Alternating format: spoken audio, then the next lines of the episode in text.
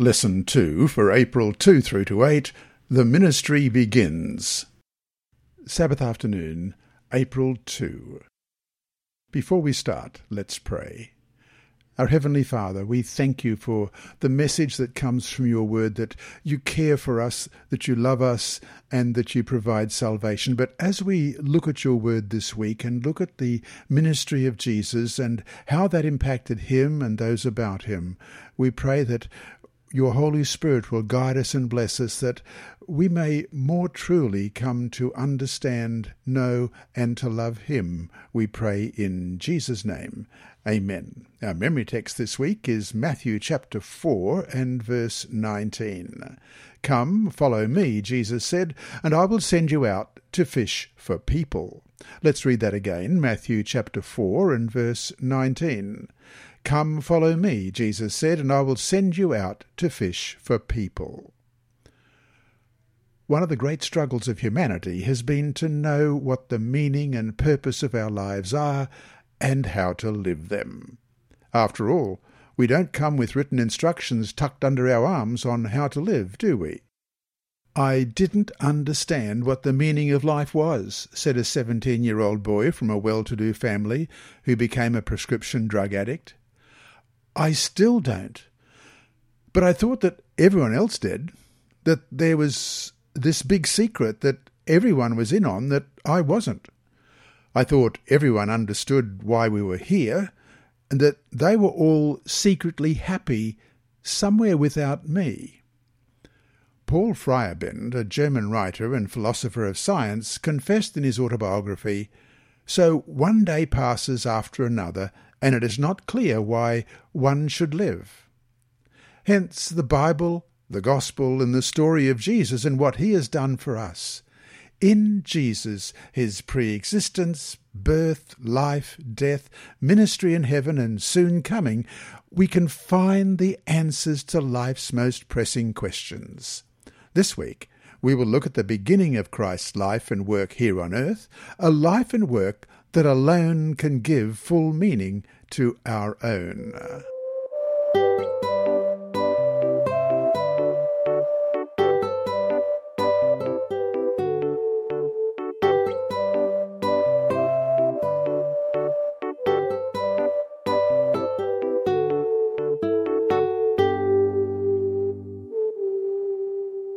Sunday, April 3, John the Baptist and Present Truth. Matthew chapter 3 begins with John the Baptist, whose first recorded word in the text is an imperative repent in Matthew chapter 3 and verse 2. In one way, that's a summary of what God has been saying to humanity since the fall. Repent, accept my forgiveness, put away your sins, and you will find redemption and rest for your souls. And yet, no matter how universal that message, John also put a distinct present truth spin on it, a message for those people at that specific time. Question. Read Matthew chapter 3, verses 2 and 3. What was the present truth message that John was preaching, along with his call for repentance, baptism, and confession? And we'll also look at verse 6 as well. Matthew chapter 3, verse 2, and saying, Repent, for the kingdom of heaven is at hand. For this is he who has spoken of by the prophet Isaiah, saying, The voice of one crying in the wilderness, Prepare the way of the Lord, make his paths straight. And verse 6 And were baptized by him in the Jordan, confessing their sins. John also does something here that is done all through the New Testament. He quotes the Old Testament. Old Testament prophecy comes alive in the New, time and again, whether Jesus or Paul or Peter or John all quote the Old Testament in order to help vindicate, explain, or even prove the meaning of what was going on in the New. No wonder Peter, even in the context of the miracles he had personally witnessed, nevertheless stressed in 2 Peter 1:19 the sure word of prophecy when talking about the ministry of Jesus. Question. Read Matthew chapter 3, verses 7 through to 12. What message does John have for the leaders, despite his harsh words? What hope is being offered them here as well? Matthew chapter 3, beginning at verse 7. But when he saw many of the Pharisees and Sadducees coming to his baptism, he said to them, Brood of vipers, who warned you to flee from the wrath to come? Therefore, bear fruits worthy of repentance, and do not think to say to yourselves, We have Abraham as our father. For I say to you that God is able to raise up children to Abraham from these stones. And even now the axe is laid at the root of the trees. Therefore every tree which does not bear good fruit is cut down and thrown into the fire. I indeed baptize you with water unto repentance, but he who is coming after me is mightier than I, whose sandals I am not worthy to carry. He will baptize you with the Holy Spirit and fire. His winnowing fan is in his hand, and he will thoroughly clean out his threshing floor, and gather his wheat into the barn. But he will burn up the chaff with unquenchable fire. Notice how central Jesus is to everything that John was preaching. Everything, even then, was about Jesus and about who he was and what he would do. Though the gospel was presented, John also made clear that there will be a final reckoning, a final divide between the wheat and the chaff, and that it will be the prophesied one who will do that dividing. Hence more proof of how inseparable the gospel is from judgment. Here also is an example of how, in the Bible, the first and second comings of Jesus are viewed as one event, as we see John, in the immediate context of Christ's first coming, talking about the second as well.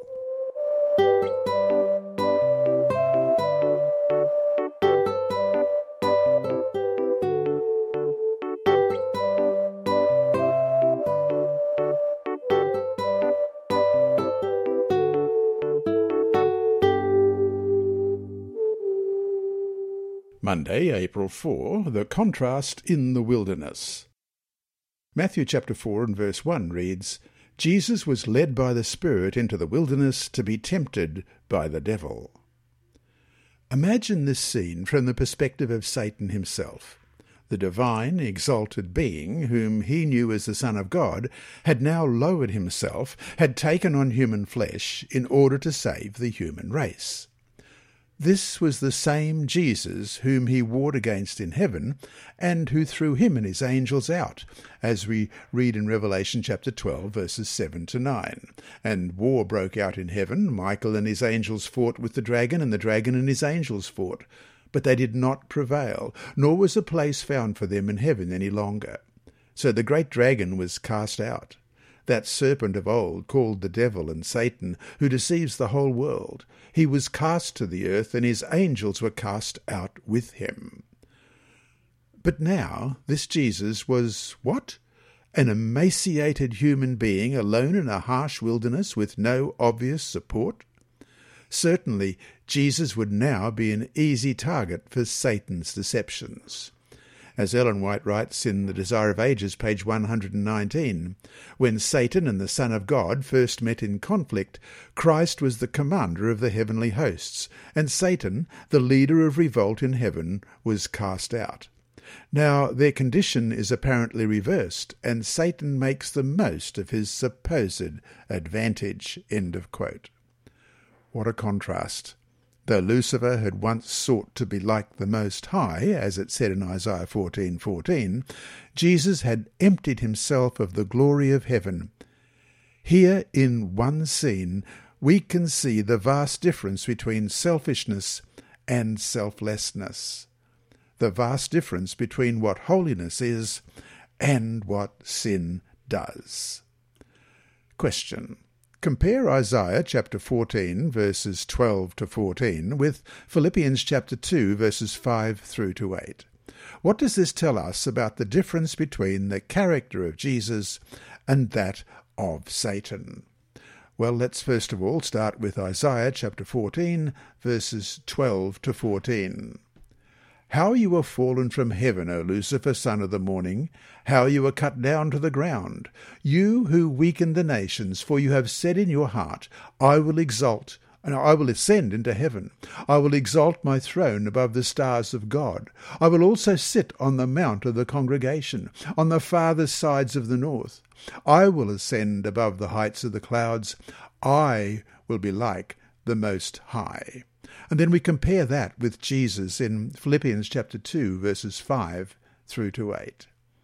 Let this mind be in you, which was also in Christ Jesus, who, being in the form of God, did not consider it robbery to be equal with God, but made himself of no reputation, taking the form of a bondservant, and coming in the likeness of men. And, being found in appearance as a man, he humbled himself and became obedient to the point of death, even the death of the cross. Imagine how angels who had known Jesus in his heavenly glory must have viewed what was taking place as these two foes now stood face to face in a mode of conflict that the two had never experienced between them before. Though we have the advantage of knowing how this turned out, the angels, indeed all of heaven, didn't, and so they must have watched this conflict with rapt and fascinating attention. So to finish the day, Satan exalted himself. Jesus humbled himself, even to the point of death. What can we learn from this powerful contrast, and how can we apply this important truth to ourselves? How should it impact the way we make certain decisions, especially those in which our ego is at stake?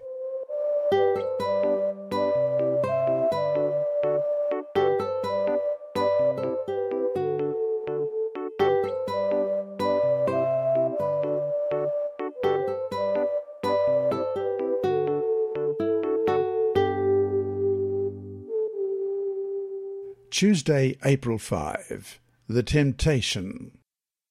Question. Read Matthew chapter 4, verses 1 through to 12. What happened here with these temptations? Why did Jesus have to go through this? What does this story have to do with salvation?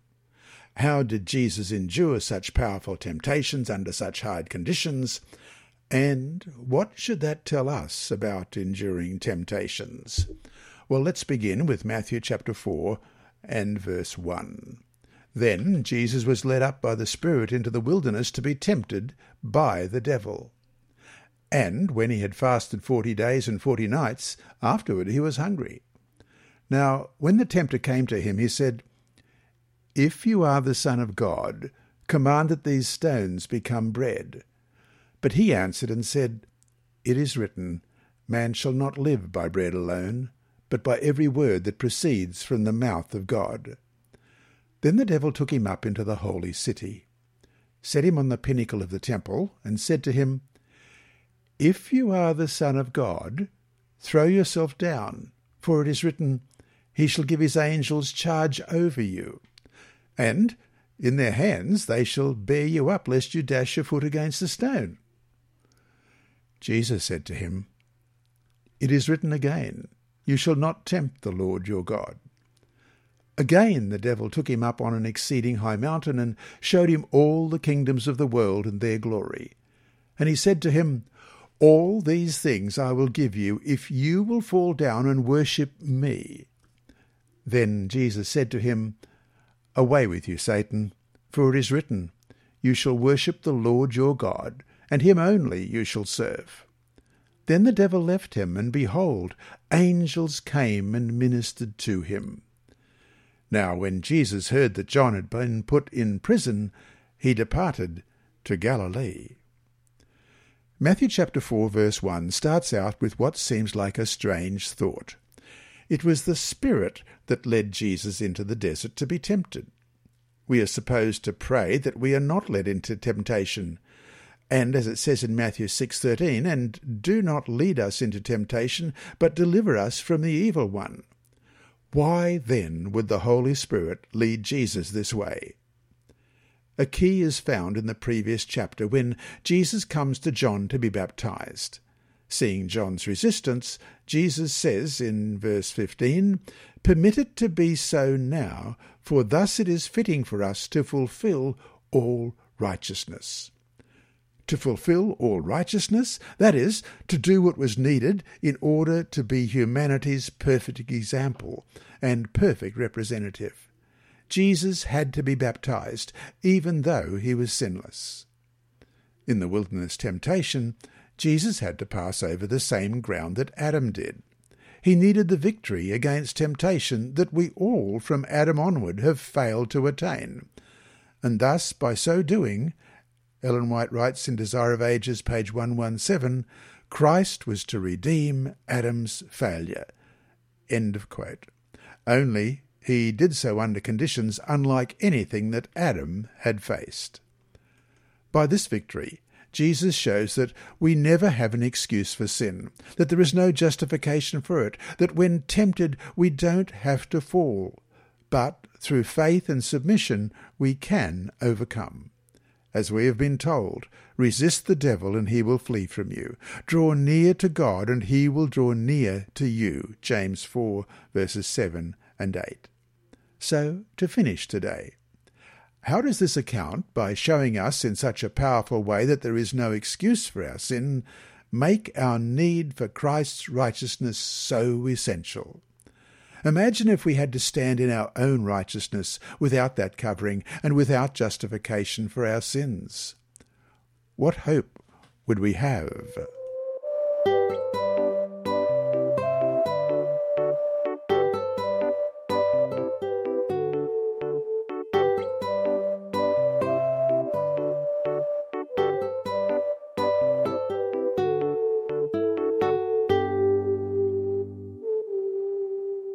Wednesday, April 6, the land of Zebulun and Naphtali.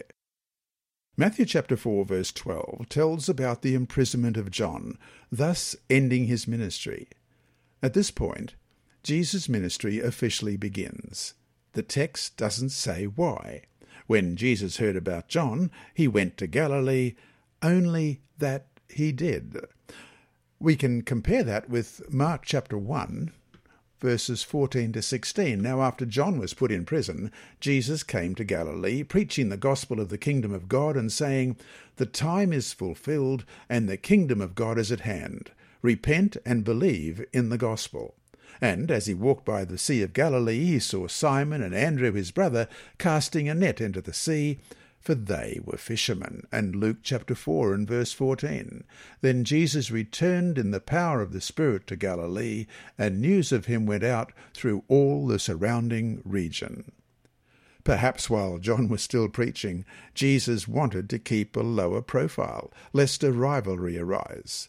The Greek verb in Matthew chapter 4 verse 12, often translated departed, can give the idea of withdrawing, in the sense of avoiding danger. Thus, prudent as always, Jesus perhaps was seeking to avoid trouble. Question. Read Matthew chapter 4, verses 13 to 16, and Isaiah 9, verses 1 and 2, about Jesus settling in the area of Zebulun and Naphtali. What are these texts saying about the ministry of Jesus? Matthew chapter 4 and verse 13. And leaving Nazareth, he came and dwelt in Capernaum, which is by the sea, in the regions of Zebulun and Naphtali, that it might be fulfilled which was spoken by Isaiah the prophet, saying, The land of Zebulun and the land of Naphtali, by the way of the sea, beyond the Jordan, Galilee of the Gentiles. The people who sat in darkness have seen a great light, and upon those who sat in the region and shadow of death, light has dawned. Let's compare that with Isaiah chapter 9, verses 1 and 2. Nevertheless, the gloom will not be upon her who is distressed, as when at first he lightly esteemed the land of Zebulun and the land of Naphtali, and afterward more heavily oppressed her, by the way of the sea beyond the Jordan, in Galilee of the Gentiles. The people who walked in darkness have seen a great light. Those who dwelt in the land of the shadow of death, upon them a light has shined. Zebulun and Naphtali were two of Jacob's sons, and their descendants became two of the tribes that ultimately settled in the beautiful northern region of Canaan. Let's read about those two sons in Genesis chapter 35, verses 23 through to 26. The sons of Leah were Reuben, Jacob's firstborn, and Simeon, Levi, Judah, Issachar, and Zebulun. The sons of Rachel were Joseph and Benjamin. The sons of Bilhah, Rachel's maidservant, were Dan and Naphtali. And the sons of Zilpah, Leah's maidservant, were Gad and Asher. These were the sons of Jacob who were born to him in Padan Aram. Unfortunately, these two tribes were among the ten tribes who gave up their faith in God and turned to the things of the world. Many of the Old Testament prophets railed against the sinfulness, the worldliness, and the evil of these northern tribes, who were eventually overrun by the Assyrians, who then scattered them around the then known world. In turn, Gentiles settled in Israel, and Galilee became a mixed population, a confused and dark place. Galilee's most famous prophet was Jonah, who ought to tell us something about their level of commitment. Whatever the problems in Galilee, there was this beautiful prophecy in Isaiah that even in the dark land of Zebulun and Naphtali, on those living in the land of the shadow of death, a light has dawned as we read in Matthew 4:16. In other words, here, where the need was so great, where people were deemed rude, backward, boorish, Jesus came and lived and ministered among them.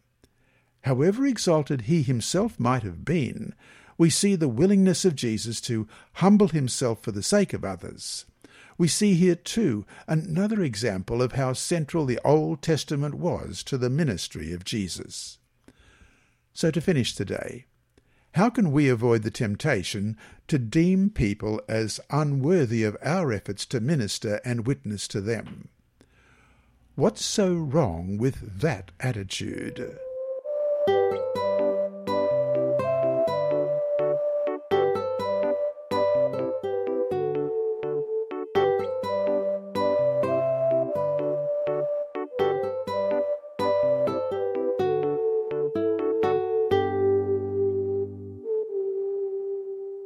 Thursday, April 7, the call of the fisherman. Repent, for the kingdom of heaven is at hand, we read in Matthew chapter 4 verse 17. Just like John, Jesus began his ministry with a call to repentance. He knew, as did John, the fallen state of humanity and the need for all people to repent and come to the knowledge of God. Thus, it's not surprising that his first public proclamation, at least as recorded here in Matthew, was with a call to repentance. Question. Read Matthew chapter 4, verses 17 to 22. What do these verses tell us about the totality of that call that Jesus has on our lives? Matthew chapter 4, beginning at verse 17. From that time, Jesus began to preach and to say, Repent, for the kingdom of heaven is at hand. And Jesus, walking by the Sea of Galilee, saw two brothers, Simon called Peter, and Andrew his brother, casting a net into the sea, for they were fishermen. Then he said to them, Follow me, and I will make you fishers of men. They immediately left their nets and followed him. Going on from there, he saw two other brothers, James the son of Zebedee, and John his brother, in the boat with Zebedee their father, mending their nets. He called them, and immediately they left the boat and their father and followed him. Here, in the forgotten land of Galilee, was a small fishing partnership run by four young men, two sets of brothers. These men apparently had a heart for God because for a while some of them followed John the Baptist. But to their surprise, John the Baptist had pointed them in the direction of another young man from their own region. These men had approached Jesus of Nazareth and asked to spend time with him. We read that in John chapter 1, and if we look at verse Let's pick up the story at verse 35. Again, the next day, John stood with two of his disciples, and looking at Jesus as he walked, he said, Behold, the Lamb of God. The two disciples heard him speak, and they followed Jesus. Then Jesus turned, and seeing them following, said to them, what do you seek? They said to him, Rabbi, which is to say, when translated, teacher, where are you staying? He said to them, Come and see. They came and saw where he was staying, and remained with him that day. Now it was about the tenth hour. One of the two who had heard John speak and followed him was Andrew, Simon Peter's brother. He first found his own brother Simon and said to him, We have found the Messiah, which is translated the Christ. And he brought him to Jesus. Now, when Jesus looked at him, he said, You are Simon, the son of Jonah. You shall be called Cephas, which is translated a stone. The following day Jesus wanted to go to Galilee, and he found Philip and said to him, Follow me. Now Philip was from Bethsaida, the city of Andrew and Peter, and Philip found Nathanael and said to him, We have found him of whom Moses in the law and all the, so the prophets wrote, Jesus of Nazareth, the son of Joseph. And Nathanael said to him, Can anything good come out of Nazareth? Philip said to him, Come and see. That's how this culture worked. Men would approach a rabbi and ask to follow him. But it was the rabbi who made the final decision about who his disciples would be. And when a rabbi asked you to be his disciple, it was a very exciting moment. Many people have grown up with the idea that when Jesus called the disciples at the sea, this was the first time they had met. But we know from John chapter 1 through to 5 that these men had already spent a year with Jesus, apparently on a part time basis. As we read in Desire of Ages, page 250, Jesus chose unlearned fishermen because they had not been schooled in the traditions and erroneous customs of their time. They were men of native ability, and they were humble and teachable men, whom he could educate for his work. In the common walks of life, there is many a man patiently treading the round of daily toil, unconscious that he possesses powers which, if called into action, would raise him to an equality with the world's most honoured men. The touch of a skilful hand is needed to arouse those dormant faculties. It was such men that Jesus called to be his collaborators, and he gave them the advantage of association with himself.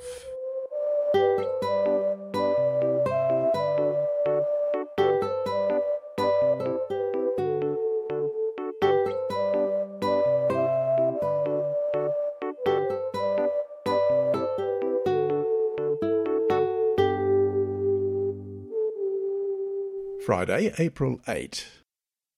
An evangelist came to town and advertised his meeting with this invitation Come, see a preacher tear a page out of the Bible. That, no doubt, brought a crowd. He then stood before them, opened his Bible, and to their astonishment tore out a page.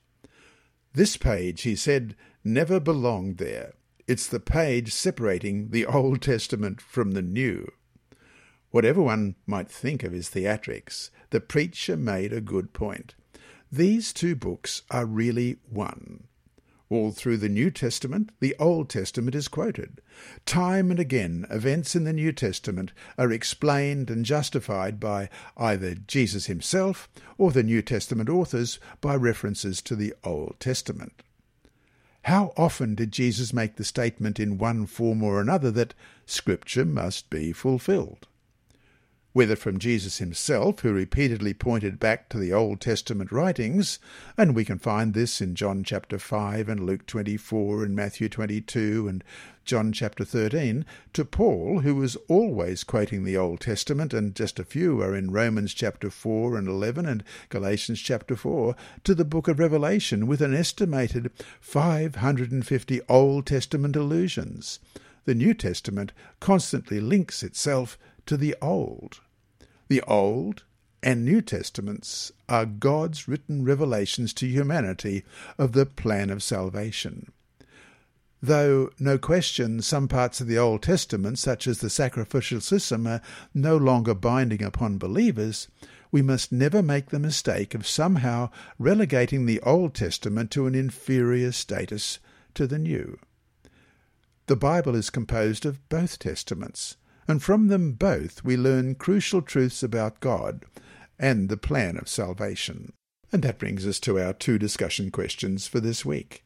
One, we can see the various ways that Satan tempted Jesus and how, in each case, Jesus didn't fall prey to any of the temptations and deceptions behind those temptations. Notice, too, just how central the Word of God was here. Though Jesus was the Lord himself, Now, as it says in Romans 8 3, in the likeness of sinful flesh, he used the scriptures as a means of defence against the devil's temptations. If Jesus himself had to do that, what should that tell us about how central and crucial the Bible needs to be in our lives, especially as we struggle with temptation? Though we might know in principle that we are to use the Bible in our battle with temptation, how in practice do we do that?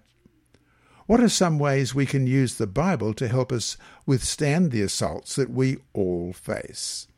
And question two Why is humility so crucial a trait for Christians? How can we learn to be and stay humble? What role should the cross play in helping us in this crucial area?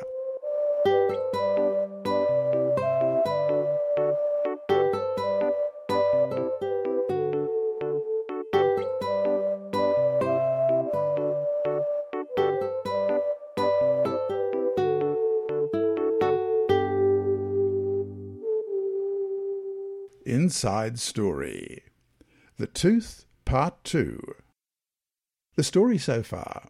Newlyweds Colin and Melva Winch were on their first mission assignment in the Solomon Islands as nurses. During one of Colin's first outpatient clinics, a patient came in needing a tooth extraction. While Lucana, the clinical assistant, firmly held the patient's head in place, Colin gave the patient an injection. Selecting the lower jaw forceps, Colin approached the apprehensive patient, while Lucana held Jacob by the hair. Colin planted his feet firmly on the floor, gripped the molar, squeezed and pulled and pushed. The tooth didn't move. Failure as a dentist had become a real possibility. The day was hot and steamy. Any ventilation that might have reached Colin was blocked by the curious spectators. Those with a clear view of the procedure continued the commentary to those who couldn't see. There were beads of perspiration on Colin's brow, also on Jacob's, although for different reasons. Colin selected alternative forceps and gripped the offending tooth once more. Jacob sank deeper into the chair, restrained by Lucana. Pull, push, pull. It seemed like an hour to Colin as he worked without success. Some of the observers were beginning to have doubts. Others were leaving, deciding the new dentist was no good. Then Jacob said, Doctor, you have forgotten something. No, I don't think so, Jacob, he replied. Colin checked the sterile tray. All was in order. You have forgotten to pray, Doctor. Incredulous at his own forgetfulness, Colin and Lucana helped Jacob out of the dental chair, and the three knelt in prayer. The spectators whispered the news, They're praying! Expectations rose again. Some who were about to leave waited to observe the answer to prayer. Back in the chair, Jacob received another pain deadening injection. Taking the same pair of forceps, Colin offered another silent prayer and placed his feet firmly on the floor once more, gripped the molar, and pulled. Those four huge curled molar roots came out as easily as pulling a nail out of soft timber. It's out! went up the cry as Colin held up the offending tooth. In his excitement, Lucana had failed to loosen his grip on Jacob's hair, but with an enormous grin, Jacob praised God for the miracle. So did Colin. His reputation was intact, and his dental practice began to flourish. This story has been reprinted from Winchy Mission Stories of Colin and Melva Winch by S. Ross Goldstone with permission from Signs Publishing in Warburton, Victoria, Australia.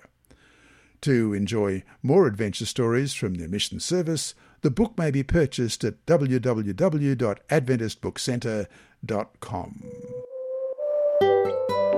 This week's lesson has been read by Dr. Percy Harold in the studios of Christian Services for the Blind and Hearing Impaired. It is brought to you by the Sabbath School Department and through the services of Hope Channel. Remember, God is always faithful.